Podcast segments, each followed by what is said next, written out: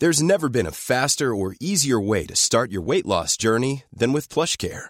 PlushCare accepts most insurance plans and gives you online access to board-certified physicians who can prescribe FDA-approved weight loss medications like Wigovi and Zepbound for those who qualify. Take charge of your health and speak with a board-certified physician about a weight loss plan that's right for you.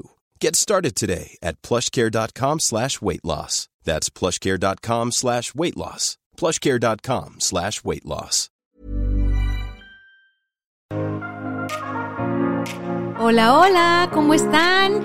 Bienvenidos a Éxito de Adentro hacia Afuera. Yo soy Dania Santa Cruz y el día de hoy vamos con la segunda parte del libro La Dieta Financiera.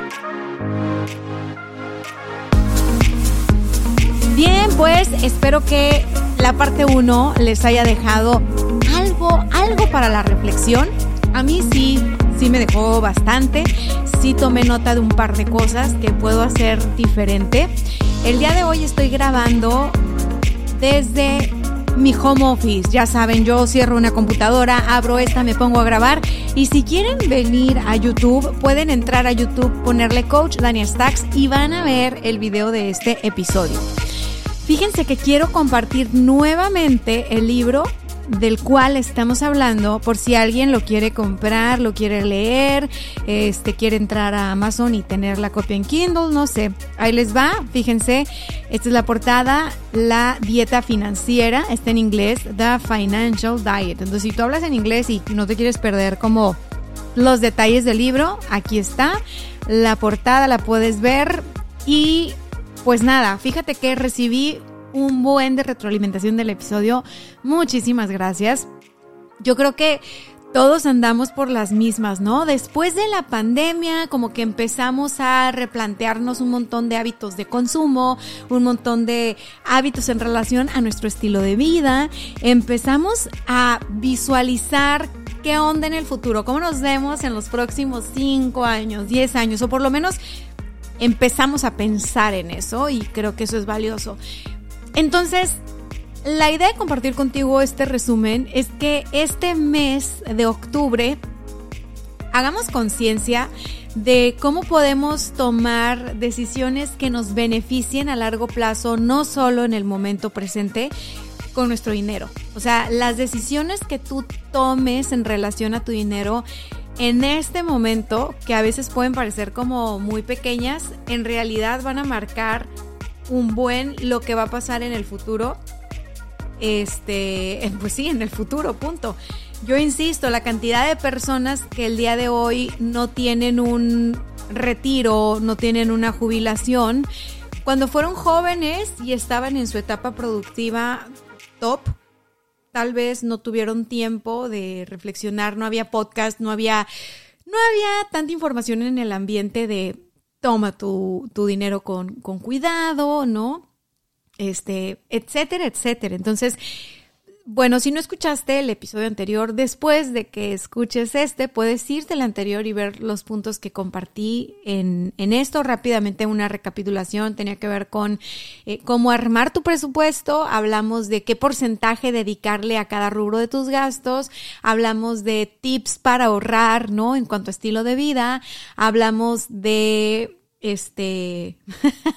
de no habituarnos a comprar cosas caras, por eso me río, ¿eh? porque yo estuve a punto de caer en una compra innecesaria, innecesaria, innecesaria, y me acordé justo de lo que habíamos grabado acá, lo que habíamos platicado y dije, no, tú dijiste que un mes te ibas a pegar a no caer en estos impulsos de, ay, ¿qué tiene? Me lo merezco. Ay, no, es que yo, o sea, no, porque para justificar las compras creo que todos somos muy buenos, todas somos muy buenas. Y nada malo hay con comprar, está muy bien comprar, solo usemos el esquema este de el 50% va para tus gastos fijos, el 30% para tu estilo de vida y dentro de ese 30% de tu estilo de vida están estos gustos que tú te quieres dar. Entonces, si tú ingresas en el mes 10, tienes tres para gastar en tu estilo de vida. Y estilo de vida es salidas a comer, es irte de shopping, es ir por ahí con tus amigas, tus amigos, o sea, todo lo que tenga que ver con estilo de vida es un poco más flexible, ¿no? Entonces, bueno, de ahí, 30%. Entonces dije, ¿sabes qué? Va a ser una meta para mí, porque eso que me quiero comprar, me lo voy a comprar de ese 30%. Entonces, lo que tengo que hacer es que ese 30% que tengo para estilo de vida, pues crezca, ¿no? Porque me quiero comprar esa cosa, ya se me metió entre ceja y ceja. ¿Qué voy a hacer? Pues bueno, voy a hacer algo que te voy a compartir en la parte del resumen de hoy. Así que me arranco con el resumen y dice lo siguiente. Tu casa es tu santuario. Ahí puede ser tu verdadero yo. La creación de un hogar en el que te sientas bien debe ser una prioridad. Creo que después de lo del COVID nos quedó un poco más claro ese punto, pero bueno, continuando, es un regalo que te haces a ti mismo y que repercute en el resto de tu vida. Una vez que hayas creado un hogar en sintonía con tu estilo de vida, disfrútalo, agradecelo. ¿Ok? No tiene que ser perfecto, simplemente agradece lo que tienes y construye lo que quieres. Esta parte de construye lo que quieres es de mi cosecha. Aquí en el libro dice, disfruta lo que tienes, ¿no? Agradecelo. Entonces, yo te digo, agradecelo y construye lo que quieres. Si hoy por hoy no estás en, este, en esta casa de tus sueños, en este lugar de tus sueños, lejos de frustrarte y de decir, ya valió, ya me quedé aquí, yo te diría que empieces a adecuar esa casa en la que estás de cierta forma que tú sientas esta esta cosa bonita que quieres sentir cuando estés en la casa de tus sueños. A lo mejor no se parece tanto, pero no sé. Yo me acuerdo que yo quería una, una casa con ciertas características. Estoy en ella en este momento. Pero antes de estar en esta casa, yo sí hacía este ejercicio de armonizar el espacio de la casa. Yo ponía flores y ponía mis velas porque quería sentirme en paz, quería sentirme tranquila. Y logré en la casa anterior sentir eso. Una vez que yo en la casa anterior, que no me encantaba, me sentí en paz, tranquila, en armonía, segura y lo que tú quieras, apareció esta casa y nos pudimos mudar. Pero la sensación de, de hogar, la sensación de paz, la sensación de qué rico, ya llegué a mi casa, esa la creé sin estar en la casa de mis sueños todavía.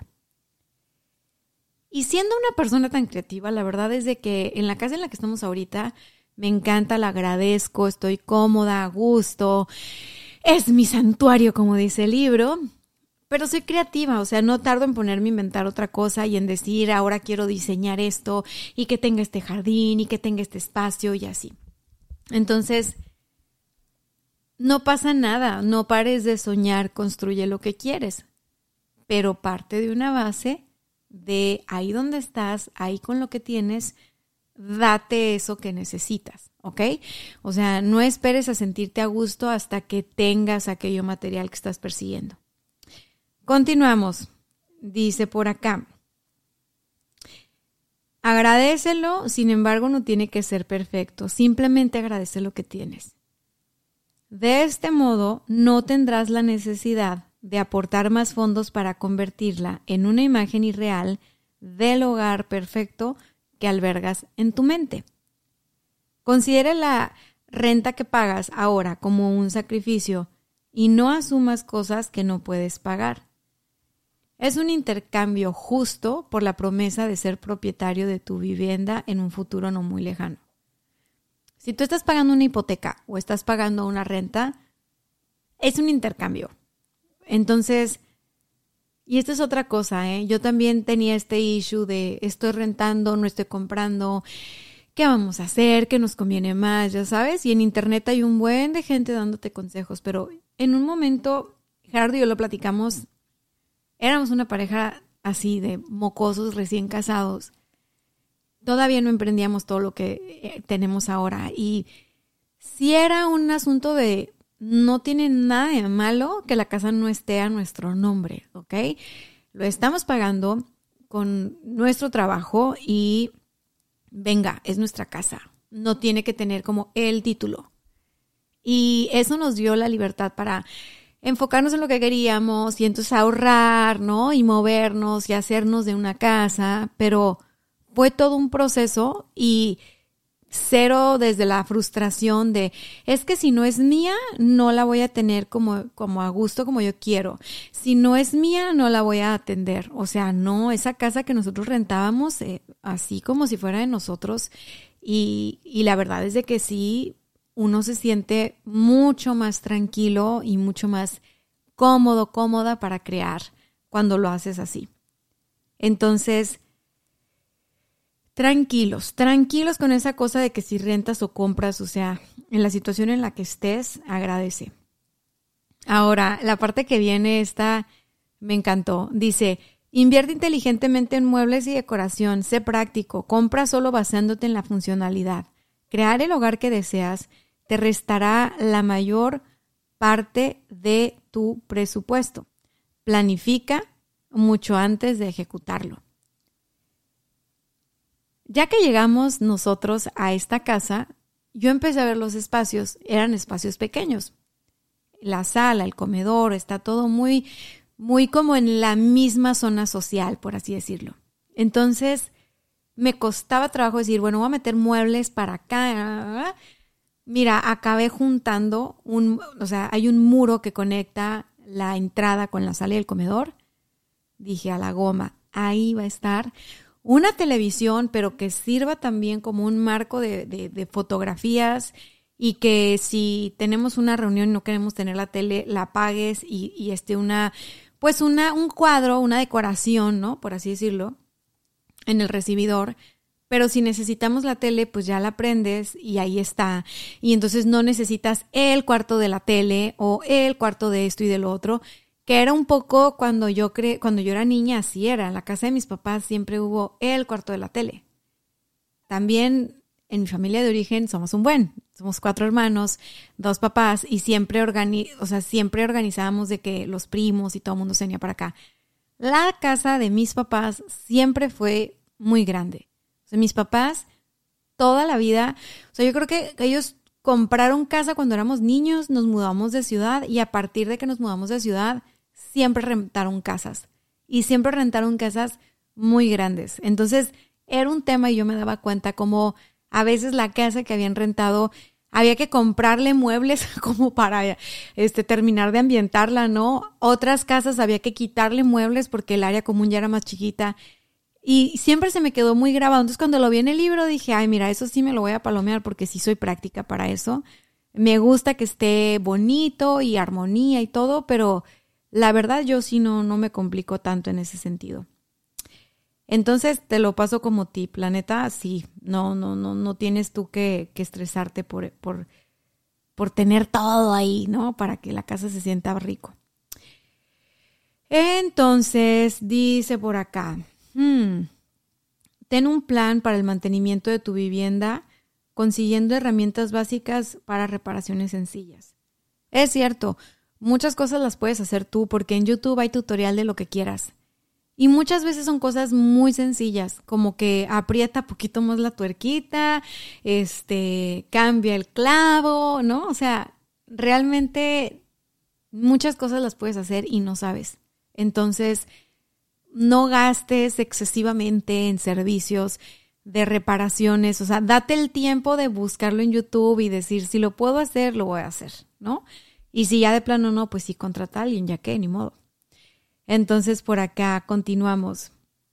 Dice, si estás preparado para ser propietario de una vivienda, primero acepta que vas a tomar una decisión financiera importante. Empieza por planificar tu presupuesto y tus decisiones laborales en torno a este objetivo. Si un trabajo secundario te permite afrontar el pago inicial en la mitad del tiempo, hazlo. Asegúrate que tus ingresos son estables. Eso significa que debes haber estado en el mismo trabajo o al menos en, el mismo sector durante dos años mínimo. Ahorra para poder permitirte el pago inicial y esfuérzate por tener una buena puntuación crediticia para poder acceder a las mejores tasas hipotecarias disponibles en el mercado real. Fíjate, nosotros estuvimos rentando un buen de tiempo, ¿no? Las rentas en la ciudad que vivimos son altas. Aquí pagas en dólares las rentas de las casas Y la verdad es de que han subido mucho. Entonces, haciendo una evaluación, yo me acuerdo que le dije a mi esposo, oye, ¿sabes qué? Creo que sí nos conviene más comprar en donde estamos, porque aunque no tengamos todo el dinero para comprarla así de una, órale, ahí te va, sí podríamos hacer el esfuerzo de buscar engancharla y la vamos pagando, ¿no? Y entonces nos pusimos a averiguar de créditos hipotecarios en todos lados y hablamos con mucha gente y nos documentamos y entonces elegí un banco en el cual yo había estado activa desde mis, mis inicios como emprendedora. Yo creo que esa cuenta de banco tendrá 10 años, mínimo 10 años.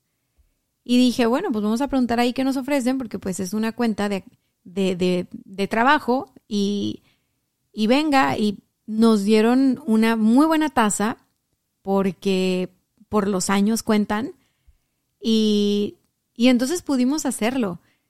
Al final del día, comprarla nos significó, o sea, lo que pagamos nosotros uh, de hipoteca es un poquitito más de lo que pagábamos de renta. Pero aquí las rentas suben año con año, entonces una hipoteca es estable, o sea, ya te quedó el pago de la hipoteca a tanto y de ahí no se mueve. Las rentas en Tijuana no son estables. Y yo he visto cómo de la noche a la mañana las disparan y se suben y no sé qué. Y pues la verdad sí vale la pena evaluar. O sea, tú analiza tu situación. Estás rentando, estás comprando. A lo mejor en este momento hace sentido, pero piensa dentro de los próximos tres años, ¿no? O sea, piensa en los próximos cinco años para que tomes decisiones en función de eso. Yo creo que las condiciones nunca van a estar 100% para que toma esta decisión. Creo que tú las vas creando, tú las vas generando. Por lo tanto, date el tiempo de planear a largo plazo. Ahora continuamos con esto. No hay nada malo en establecer reglas monetarias en términos muy claros en tus relaciones. Hay que tener objetivos y sueños que impliquen cosas como inversiones, propiedad y jubilación. No es solo enamorarse y esperar a que todo salga bien. Debes posponer voluntariamente tu final de cuento de hadas para construir una cierta estabilidad para ti. Y me gusta que digan cierta, ¿eh? porque acuérdense que el factor incertidumbre es parte de la vida. Continuamos. Idealmente toda relación romántica o no debería desarrollarse con fluidez, siendo los acuerdos una constante. La verdad es que no es así. Muchas cosas pueden ir mal con el dinero entre dos personas y si eres aprensivo a la hora de hablar o manejar los problemas de dinero en tus relaciones, acabarás saliendo perjudicado. Si no tienes reglas estrictas sobre el dinero, es fácil que te confundas cuando haya que tomar una decisión financiera. Pregúntate, ¿qué normas de préstamo y pago de dinero se aplican en tus relaciones románticas y de amistad? Y te da como un highlight, ¿no? Dice, si evitas hablar con franqueza sobre las finanzas, a la larga pueden surgir problemas en tu relación. Tal vez ya te pasó, ¿no? O sea, o tal vez ya estuviste en esa situación donde por no hablar con claridad de tus expectativas en cuanto a patrimonio, en cuanto a jubilación, en cuanto a ahorro, en cuanto a en qué sí gastamos y qué no gastamos, pues se han dado confrontaciones y la verdad es que cuando los problemas de dinero surgen, porque habrá situaciones en donde así sea, momentos, es bien importante que te acuerdes de esto que estás escuchando y que digas, a ver, me voy a serenar. Y antes de, entrar en una pelea campal y de buscar culpables, tengo que tener súper claro qué es lo que quiero, cuál es mi expectativa, qué me gustaría que sucediera.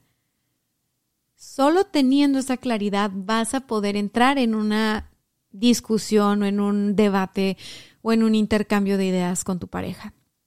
Entonces empieza por tener claridad, ¿no?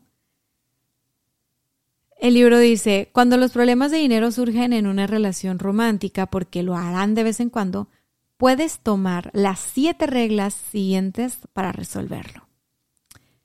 Oh, te voy a poner los, los puntitos de las campanitas para que se nos quede bien grabado. Muy bien. Regla número uno. Encuentra un momento no estresante para tener una charla sobre dinero. Muy bien. Regla número dos. Comienza la conversación valorando al otro. Uf, qué clave, ¿no? Es cierto, es mucho mejor empezar diciendo lo que le reconoces que empezar a atacar. Cuando tú empiezas a atacar, la otra persona sube sus defensas y ya, ahí no va a haber conversación. Entonces, punto número tres. A continuación, tanto tú como la otra parte deben compartir por turnos algo sobre cómo se consideraba y era manejado el dinero en cada familia, mientras la otra parte escucha con empatía y sin interrumpir. Híjole, este punto es bien importante porque la verdad es de que cada persona aprende en su familia de origen cómo manejar el dinero. Hay personas que aprenden a manejarlo de una forma muy sana. Hay personas que se relacionan con el dinero desde el miedo, desde el dolor, desde la pérdida. Y no está mal, es la historia de cada quien y hay que honrarla y respetarla. Es muy importante que tú hables con tu pareja sobre cómo, cómo aprendió a manejarlo, cómo se manejaba en su familia de origen y que no critiques, solo escucha. O sea, evita comentarios como, ah, con razón, tú, o tu mamá, o tu papá, o tu familia. Porque eso de una manera pasiva es agredir al otro. Y estás creando un espacio seguro con tu pareja para hablar de finanzas, para hablar de sus finanzas en conjunto. Estás hablando de un tema que pone vulnerable a cualquiera, entonces es muy importante que seas empática, empático, respetuoso y que si la otra persona te está atacando o está siendo agresivo o agresiva, lo desarmes preguntándole, oye, ¿por qué me estás atacando? ¿Por qué estás siendo grosero o grosera si yo lo que quiero es tener este, este intercambio de ideas contigo? Quiero conocerte más y sobre todo quiero crear algo contigo a futuro. Entonces, ¿por qué me atacas? Yo no te estoy atacando tú pregúntale, a ver qué te contesta. O sea, normalmente se echan a reír o, ah, no, no, no era por ahí. Ah, ya, ya, pues síguele. Lo he visto, no me ha pasado. A mí con mi esposo lo que me pasaba era, él se ponía muy nervioso, así como si le fueran a hacer un examen tipo. Y conforme fui conociendo sus patrones y la forma en la que se relaciona con el dinero, entendí y sentí como mucha compasión porque pude verme reflejada en algunas cosas. Empecé a evaluar cómo yo me relacionaba con el dinero, se lo compartí, o sea, y le compartí cómo había aprendido en mi familia de origen y él también sé que me respetó más y que valoró más lo que hago y que hubo esta comprensión por parte de los dos. Pero la verdad digo, no ha sido una conversación, han sido muchas conversaciones del tema cada vez con más fluidez, con más comodidad, pero al principio fue difícil. O sea, teníamos que 28 años, 27 años. Entonces, bueno. Ahora vamos con el punto número 4. A continuación, ambos deben compartir por turnos las esperanzas y los sueños relacionados con el dinero, así como los temores y las preocupaciones. Una vez más, se necesita mucha empatía. Aquí es bien importante que te abras a la posibilidad de que lo que a ti te da miedo en relación al dinero no es lo que a tu pareja le da miedo. Lo que a él le da miedo o a ella le da miedo, probablemente a ti no te da miedo. Entonces, es bien importante ser respetuosos y tener esta conversación desde el amor y desde la empatía. No desde buscar tomar ventaja, no desde minimizar o criticar, no desde herir y lastimar. O sea, se trata de un acto de amor en pareja, de queremos construir algo a largo plazo, ¿no? De queremos construir desde la libertad no desde un lugar de tú sabes más que yo o tú estás mejor que yo o yo estoy mejor que tú, yo sé más que tú, o sea, una pareja es pareja, es un par. Entonces, bueno, ahí les va. Siguiente punto, punto número 3, 4, 5. punto número 5. Ambos pueden mencionar ahora los hechos, es decir, el objeto de la posible disputa que los llevó a platicar.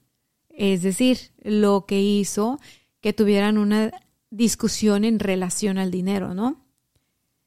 Porque ya que pasaron por este rollo de hablar de cómo eh, valoran el uno al otro, ¿no? Después de que están platicando en un momento no estresante, entonces las cosas están más tranquilas. Eh, después de que hablaron de cómo aprendieron a manejar el dinero, cómo se manejaba el dinero en su familia de origen, después de que hablaron de sus expectativas en relación al dinero, de sus sueños y sus metas, ya la cosa está en un terreno más neutral para poder decir, bueno, en relación a la discusión que tuvimos porque tú no quieres juntar tus ingresos con los míos o porque yo no quiero juntar mis ingresos con los tuyos, o porque yo no quiero endeudarme en esto, o porque tú no quieres endeudarte en aquello. Ahora, ahora sí habla del tema. Y es importante que lo expreses como simplemente señalando los hechos y evitando, esto es de mi cosecha, ¿ok? Evitando el tú siempre, tú nunca. Esas cosas que luego totalizan no sirven. Simplemente básate en los hechos. ¿Sabes qué? Yo me sentí de esta manera porque quería comprar esta cosa y tú no quisiste comprar esta cosa y cuando tú quieres comprar algo yo te apoyo, ¿no? No sé, cosas así. Hay chavas que me han platicado que luego su pareja no, como que no tiene la misma ambición que ellas y, y pues simplemente ellas son las que van empujando el progreso de su familia, ¿no? O sea, aspirando a una mejor casa, a, cambiar el coche, a X, Y, Z, y como que su pareja es más de, no, hay que quedarnos así para siempre porque así ya, no. O sea, son cosas, ninguno está mal desde mi perspectiva, es simplemente formas diferentes de hacer las cosas. Y a la hora de hablar de eso, normalmente terminan en pleito porque en lugar de hablar de los hechos, se empiezan a atacar. Entonces, bueno, continuamos. Apégate a los hechos. De eso se trata el punto. Siguiente punto.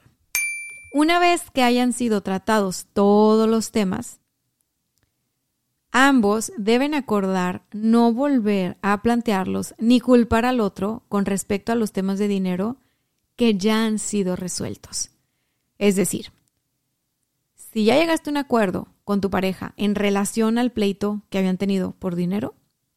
¿Ya hubo una resolución? ¿Ya acordaste algo?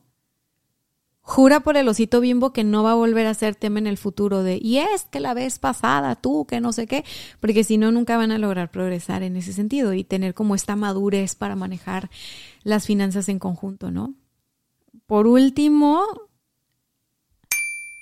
la conversación puede terminar reconociendo uno al otro, ¿no? ¿Sabes qué? Yo te reconozco en esta conversación, tuviste mucha apertura, me escuchaste eh, sin juzgarme, me sentí así contigo, reconozco que tú sabes mucho de esto o que tú aportas aquello, ¿no?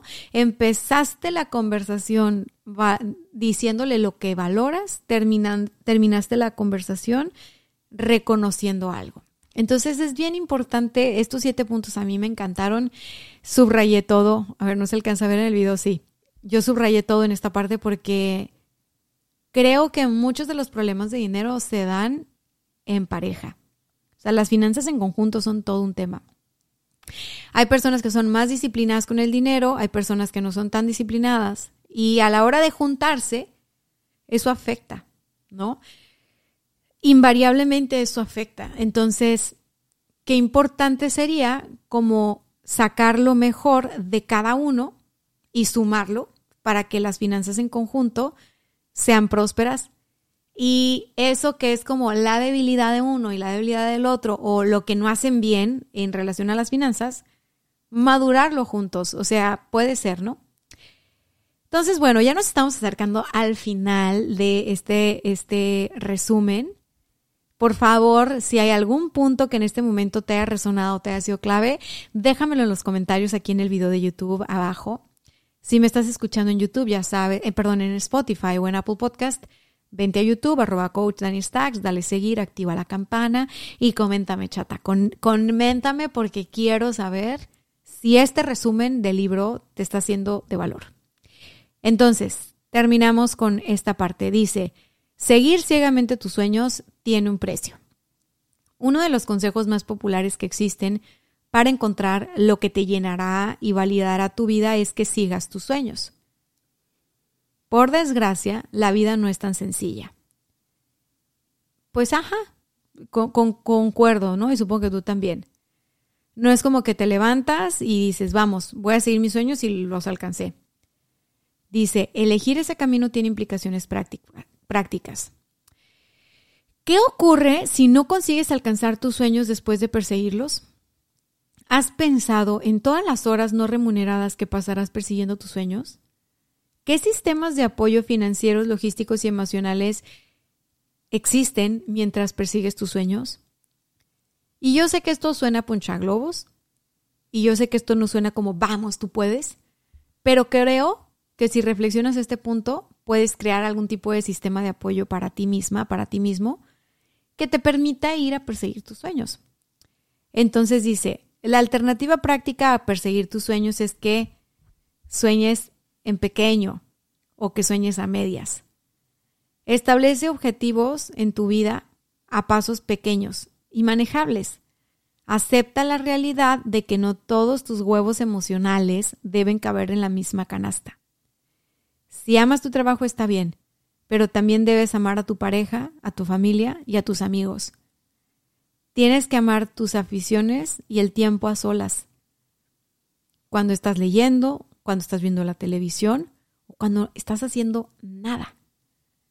Qué importante es no perderte en el estoy persiguiendo mis sueños laborales, estoy persiguiendo mis sueños de, de trabajo, porque la vida no es solo trabajo, la vida no es solo dinero y si algo estamos aprendiendo en este libro, en este resumen del libro, es que hay formas prácticas de administrarnos mejor, hay formas prácticas de tomar decisiones para estar bien en el largo plazo y para no estarnos quemando todas nuestras naves en el presente todo el tiempo, ¿no?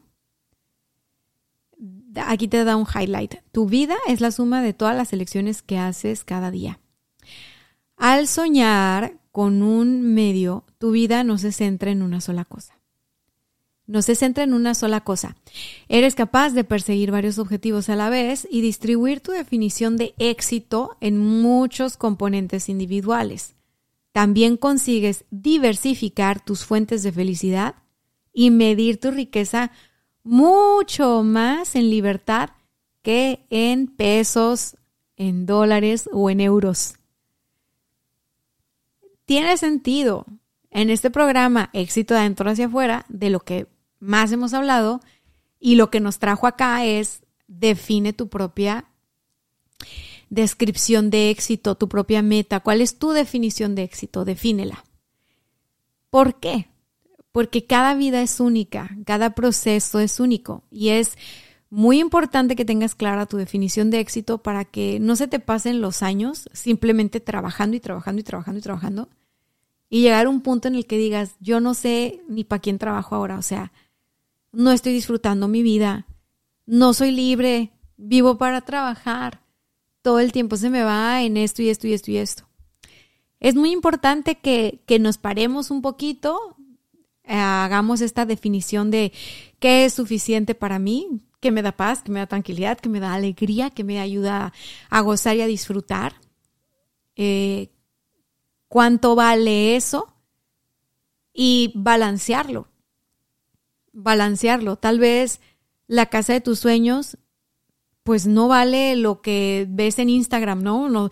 Tal vez la casa de tus sueños no es la casa de Andy Benavides, así que si Andy Benavides, este, una influencer mexicana muy famosa, cambia la cocina y cambia el baño y se, se gasta, no sé, una millonada, que no se gasta nada porque las marcas también le ayudan mucho y ese intercambio, sí, qué bien, qué bien, qué bien, pero tú y yo no somos Andy Benavides y no podemos estar cambiando nuestra casa con la tendencia que vemos en Instagram cada seis meses o cada año. No es así la cosa. Ni te da paz, ni te da tranquilidad, ni hay dinero que alcance si lo que quieres es estar en tendencia en tus redes sociales. No va por ahí la cosa. Entonces, centrarte en lo que es importante para ti en este momento, a mediano plazo, a largo plazo, va a ser el eje rector de la toma de decisiones de tu dinero y de tu tiempo y de tu talento y de todo. Porque el dinero es tu recurso más valioso si solo si sabes cómo generarlo, procurarlo, cuidarlo. Si tú no sabes cuidar tu dinero, no es un recurso valioso en tu vida, bye. Si es tu recurso más valioso, si ese dinero lo consigues como fruto de tu trabajo, a tu trabajo le inviertes tiempo, el tiempo es lo único que tienes que nos regresa, por lo tanto, si tu dinero lo consigues con tu tiempo, entonces tu dinero es muy valioso, porque las horas, los días, los años y la energía que tú le metes a tu trabajo para generar el dinero que generas, ese no va, no va a volver. Tú le estás inyectando lo más valioso que tienes a conseguir dinero. Entonces, si ya conseguiste algo de dinero, cuídalo, valóralo, porque eso lo conseguiste con algo que no va a regresar. Algo que tal vez estás dando por sentado que es tu energía, es tu vida, es tu vitalidad, ¿no? Muchos comprometen hasta su salud. Entonces, bueno, qué importante es no solamente soñar o seguir ciegamente tus sueños, sino, ok, tener un sueño, establecerlo como meta, partirlo en pequeños objetivos, trabajar por objetivo y dale, disfruta el viaje, ¿no? Llegando a la conclusión de este resumen, dice, no tienes nada que perder si eliges vivir de forma moderada consigues ahorrar más dinero para las grandes compras, como una casa, un automóvil, y también te centras más en la vida y en la carrera que quieres vivir. Ser más intencionado con tus finanzas también te asegura alimentar tus relaciones íntimas y de amistades. ¿Cuándo empiezas el viaje financiero?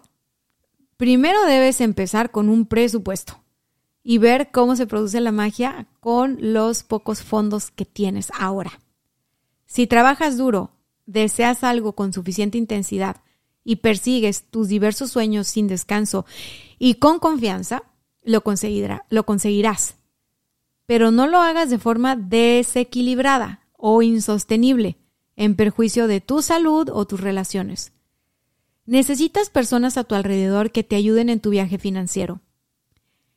El dinero es bonito, pero tiene que tener un sentido o nunca tendrás suficiente. Te decía hace rato, establece tu definición de suficiente. Esa es una frase de Chelsea Fagan. Elígete siempre a ti mismo. Toma las decisiones que te benefician, aunque eso signifique un poco de incomodidad. Así es. Vivir por debajo de tus posibilidades yo sé que puede ser incómodo. Si a ti te alcanza para gastar más en tu estilo de vida, pero haces el reto por lo menos este mes de la dieta financiera y vives por debajo de tus posibilidades, vas a ver de lo que eres capaz. En el gran esquema de las cosas, ganas cuando tomas las decisiones y utilizas tu poder financiero correctamente. De nuevo, no pierdes nada si eliges vivir moderadamente. No te va a pasar nada ni vas a hacer menos, ni vas a hacer más. Te vas a dar cuenta que tu valor no depende de eso, no tiene que ver con eso. Y sobre todo te vas a dar cuenta que tú puedes controlar tu dinero y no tu dinero a ti. Prueba esto. Crea un presupuesto personal. Hazlo ahora. Si todavía no lo tienes, claro. Crea tu propio plan de cocina casera, saludable, estilo tu abuela y compártelo con tu familia y amigos. Explícales que estás trabajando en mejorar tus, tus finanzas, que estás haciendo una dieta financiera. Y ojo, esto ya no lo dice el resumen, pero mira, me estoy preparando, ya me troné los dedos porque cierro con algo de mi cosecha. si tú planteas esto de la dieta financiera como algo que te entusiasma, que te emociona, que dices, quiero ver de lo que soy capaz, quiero ver si lo puedo hacer. Y no lo estás haciendo desde un lugar de, ay, es que no tengo, es que las vacas flacas, es que ya valió madre la inflación y guaraguara. O sea, si tú lo haces con alegría, desde una conciencia de, ¿cómo me va a ganar a mí esto? O sea, yo puedo, yo puedo manejar mi dinero, yo puedo manejar el dinero sabiamente, yo puedo administrar y multiplicar esto. Yo, yo puedo, o sea, estás desde un lugar de poder a si lo haces desde un lugar de, no, es que tengo que y tengo que ponerme las pilas y tengo que hacerlo porque sí, estoy muy así, muy así, si tú lo haces desde un lugar de culpa, de remordimiento, de, ok, pero no lo vas a disfrutar. Te lo juro que no lo vas a disfrutar porque a nadie le gusta estar sufriendo. O sea, realmente no. Entonces, lo vas a hacer y luego lo vas a votar. O sea, si tú lo haces como un juego, como a ver qué pasa, si yo tengo en mi presupuesto que puedo gastar mil pesos en comidas fueras al mes, que la hamburguesa, que el burro, que el taco, que la torta, que no sé, ponte en tu presupuesto de este mes gastar 800, ¿no? Ya quedaron esos 200 pesitos extra. Ponte que vas a gastar 500. Haz algo con lo que puedas darte cuenta que puedes. Haz algo para recuperar tu poder. Porque si tú no tienes unas finanzas saludables, si tú no tienes una buena relación con el dinero, muy probablemente no tienes una buena relación con tu poder. Changos, terminamos, terminamos la parte 2. Y cierro diciéndote que me comprometo a traer personas que nos van a ayudar en este tema de las finanzas. Hay algo que he dicho en otros episodios y que me han reconocido mucho en redes sociales, sobre todo los hombres, y es que les digo, no puedes estar gastando y vendiendo al mismo tiempo, o sea, no puedes estar como comprando y vendiendo al mismo tiempo. Otra forma inteligente de no gastar tanto es vendiendo. Enfoca tus esfuerzos este mes en vender. Este reto te lo aviento yo. Ponte a vender. Ponte a vender la ropa que no vas a usar, ponte a vender los muebles que no estás usando, ponte a, ponte a vender lo que puedas vender, que tengas en tu casa. Listo. Porque toma su tiempo y toma su trabajo vender. Métete a Facebook, métete al marketplace, ponte a vender. Y este mes haz tu presupuesto y vive por debajo de tus, de tus posibilidades. Y vas a ver en noviembre cómo vamos a estar viendo que tus finanzas dieron un giro muy interesante.